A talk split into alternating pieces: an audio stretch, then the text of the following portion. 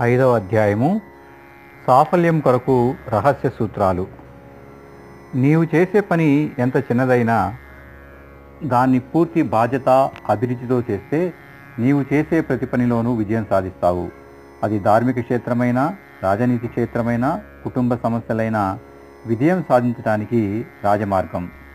నిజమైన యోగ సాధనకు విజయ సాధనకు మార్గము ఈ విధంగా నాకు లభ్యమైనది.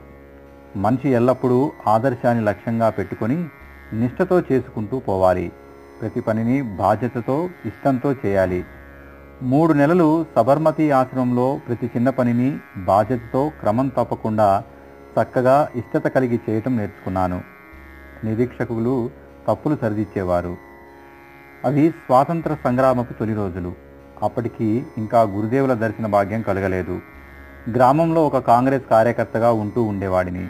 గ్రామంలోని వారందరూ గాంధీ గారిని అలౌకిక శక్తులు గలవానిగా పూజిస్తూ ఉండేవారు. ఆంగ్లేయులు గాంధీజీని జైల్లో పెట్టినప్పుడు ఆయన తన శక్తితోనే జైలు నుండి బయటికి వచ్చేవారు అని అందరూ చెప్పుకునేవారు.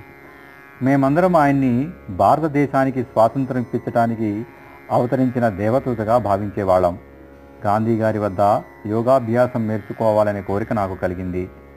సబర్మతి ఆశ్రమానికి ఉత్తరం రాసి కొన్ని నెలలు ఉండే అనుమతి పొందాను. వెంటనే అక్కడికి చేరుకున్నాను. రెండవ రోజు నుండే నాకు పని అప్పగించారు. అది పాయి కాణాలు కడగటం ఆశ్రమ ముంగిల్ని శుభ్రంగా ఉంచటం.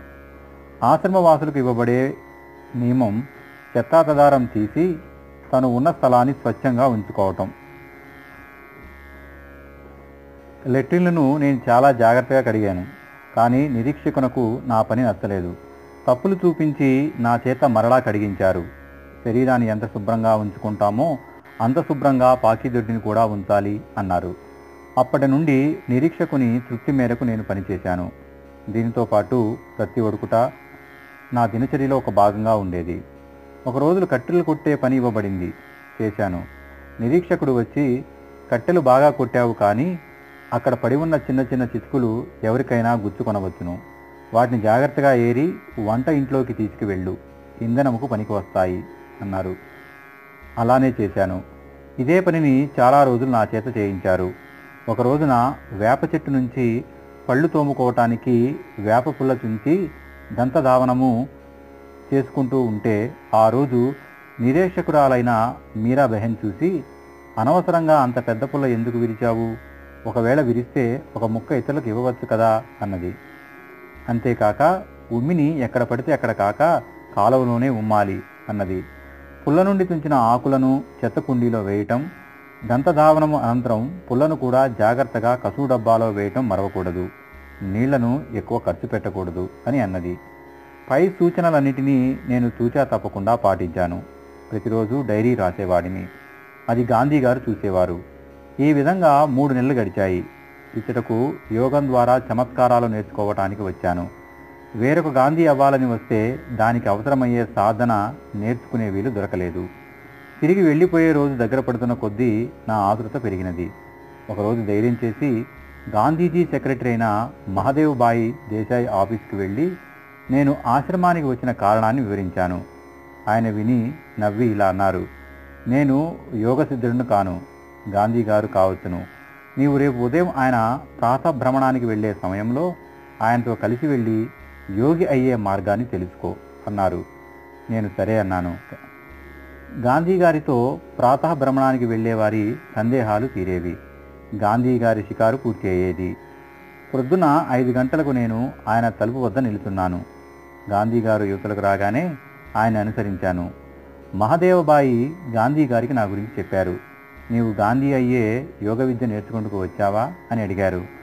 నేను నా మూడు నెలల కార్యక్రమ వివరణను ఆయనకి వివరించి చెప్పాను. ఇదే గాంధీ అగుడుకు కావాల్సిన యోగ సాధన అని అన్నారు ఆయన. నాకు అర్థం కాలేదు.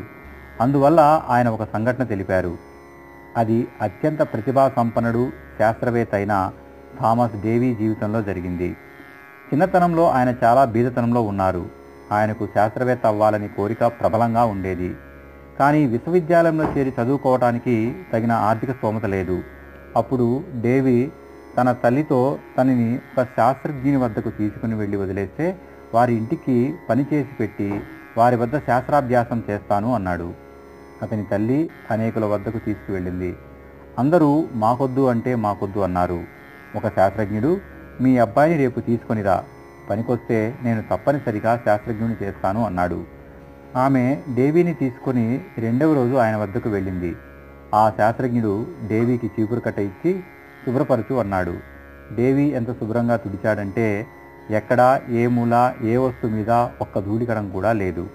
ఇల్లు అంతా అద్దముగా తడతడలాడుతోంది శాస్త్రజ్ఞుడు దేవి తుడిచే విధానంతో అతనిలో పని శ్రద్ధ తన్మయత్వము వస్తువులను ఒక వ్యవస్థలో ఉంచే గుణము ఉంది అని అర్థం చేసుకున్నాడు.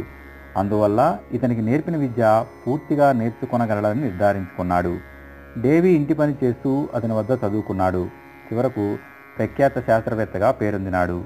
గాంధీ గారు పై సంఘటనను చెప్తూ ఇలా అన్నారు. ఇక్కడ నీతో చేయించబడిన ప్రతి పనిలో నీ ఇష్టతను బాధ్యతను పెంపొందిస్తుంది. నాలో ఉన్న యోగశక్తి ఇదే. అదే నిన్ను ఇక్కడికి తీసుకువచ్చింది. నా కార్యసాఫల్యం యొక్క రహస్యం ఇదే. నీవు చేసే పని ఎంత చిన్నది అయినా దాని పూర్తి బాధ్యత అభివృద్ధితో చేస్తే నీవు చేసే ప్రతి పనిలోనూ విజయం సాధిస్తావు. అది ధార్మిక క్షేత్రమైనా రాజనీతి క్షేత్రమైనా కుటుంబ సమస్యలైనా విజయం సాధించటానికి రాజమార్గం. నిజమైన యోగ సాధనకు విజయ సాధనకు మార్గము ఈ విధంగా నాకు లభ్యమైనది. మనిషి ఎల్లప్పుడూ ఆదర్శాన్ని లక్ష్యంగా పెట్టుకొని నిష్ఠతో చేసుకొని పోవాలి. ప్రతి పనిని బాధ్యతతో ఇష్టంతో చేయాలి. మూడు నెలలు సబర్మతి ఆశ్రమంలో ప్రతి చిన్ని పనిని బాధ్యతతో క్రమం తప్పకుండా చక్కగా ఇష్టత కలిగి చేయడం నేర్చుకున్నాను. నిరీక్షకులు తప్పులు సరిదిద్దేవారు. నేను చమత్కారాలు చూపించే యోగిని అవ్వాలని బాల్య చాపల్యాన్ని వదిలేశాను. మూడు నెలల సమయం అయిన తరువాత అందరి వద్ద వీడ్కోలు తీసుకొని ఇంటికి తిరిగి వచ్చాను. గాంధీజీ చెప్పిన విషయాలను నా హృదయంలో పదిలంగా ఉంచుకున్నాను. ఇదే నా అన్ని విజయాలకు మూల కారణం